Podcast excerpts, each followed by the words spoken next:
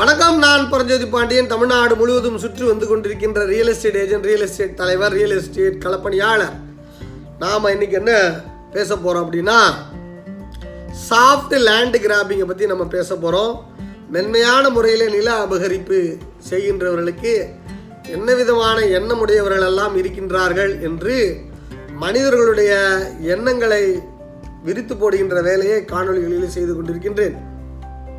இப்பொழுது இதுக்கு முன்னாடி ஒரு வீடியோவில் நான் வந்து பொறாமை என்ற எண்ணத்தை பற்றி பார்த்தோம். அது ஒரு தீய குணம். அடுத்து கட்டுப்பாட்டில் வைத்திருத்தல் கண்ட்ரோல் பண்ணுவது.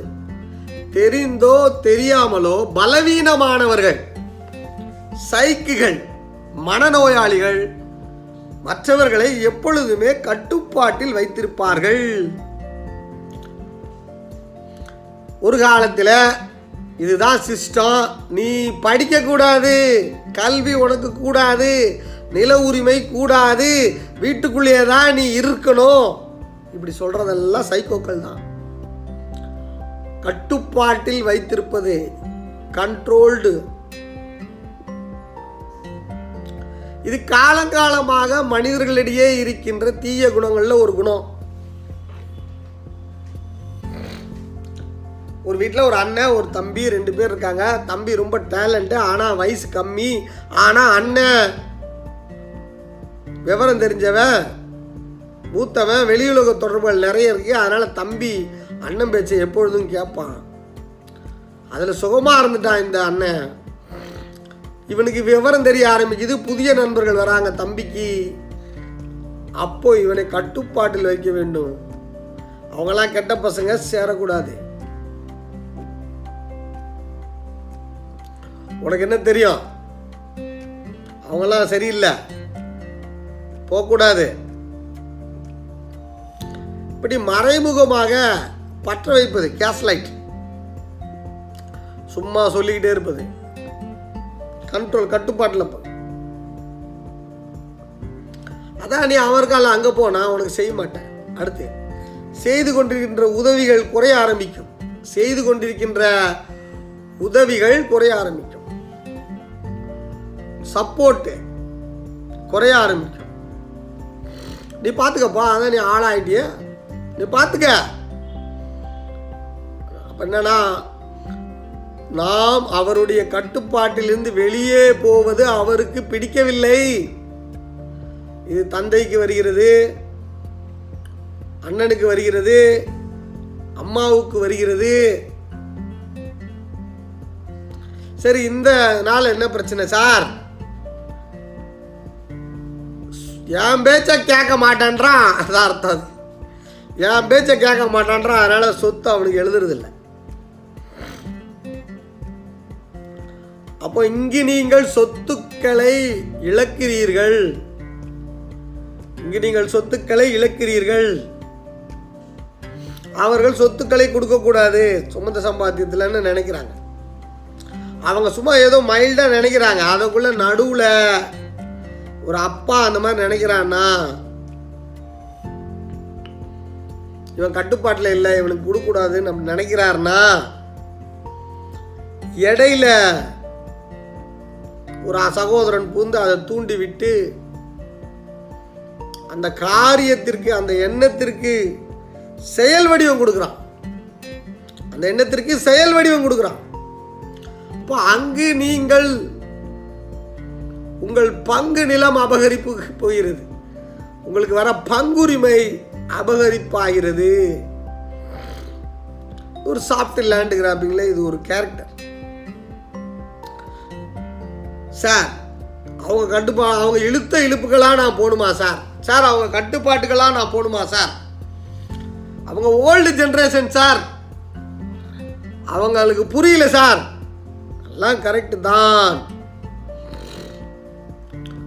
ஆனால் அவர்கள் அதனை விரும்புகிறார்கள். சிலர் அதில் நடிக்கிறார்கள். ஒரு சகோதரன் அப்படியே நடிப்பான். ஒரு சகோதரன் அங்கே ரிபலாக இருப்பான். புரட்சியாளனாக இருப்பான். நானா உண்மையாக தான் இருப்பேன். உன் மேலே பாசமாக இருக்கேன் ஆனால் நடிக்க மாட்டேன் அப்படின்னு குடும்பத்தை விட்டு தூரம் வந்திருப்பார். மொத்த பெரும் சொத்தும் பெரும் செல்வமும் இங்கே நடிக்கிறவங்களுக்கும் நடிக்கிற மருமகளுக்கும் போயிடும்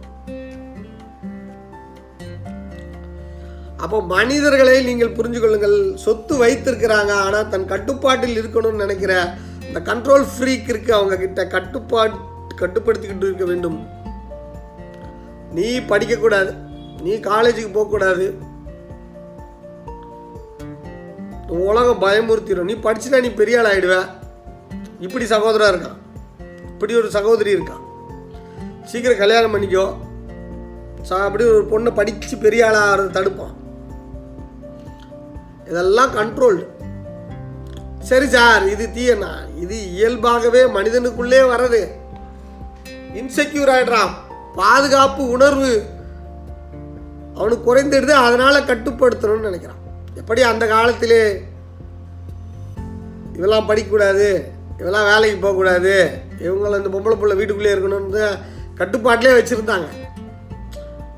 இல்லை இன்செக்யூராக ஃபீல் பண்ணுறவன் தானே கட்டுப்பாட்டை விதிப்பான். இன்செக்யூர்ன்றது ஒரு மனநோய் தானே. உளவியலாக ஒரு பைத்தியக்காரத்தனம் தானே.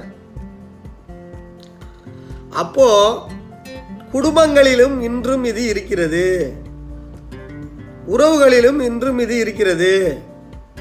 இந்த சொத்து வைத்து கொண்டிருக்கின்ற நபர் இன்செக்யூராக ஃபீல் பண்ணும் பொழுது என் கட்டுப்பாட்டில் நீ இல்லாத பொழுது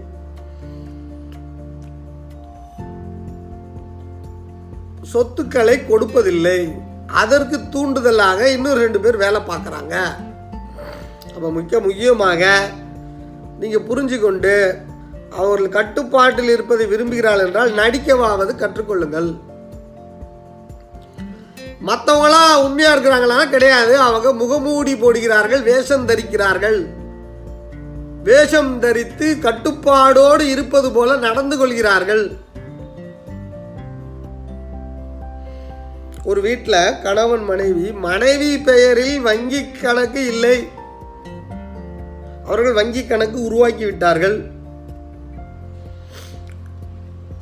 வங்கி கணக்கு உருவாக்கி விட்டார்கள் என்ற உடனே யார் அதில் பணம் போடுவார்கள் பார்க்கிறேன். நான் அதில் போட மாட்டேன்.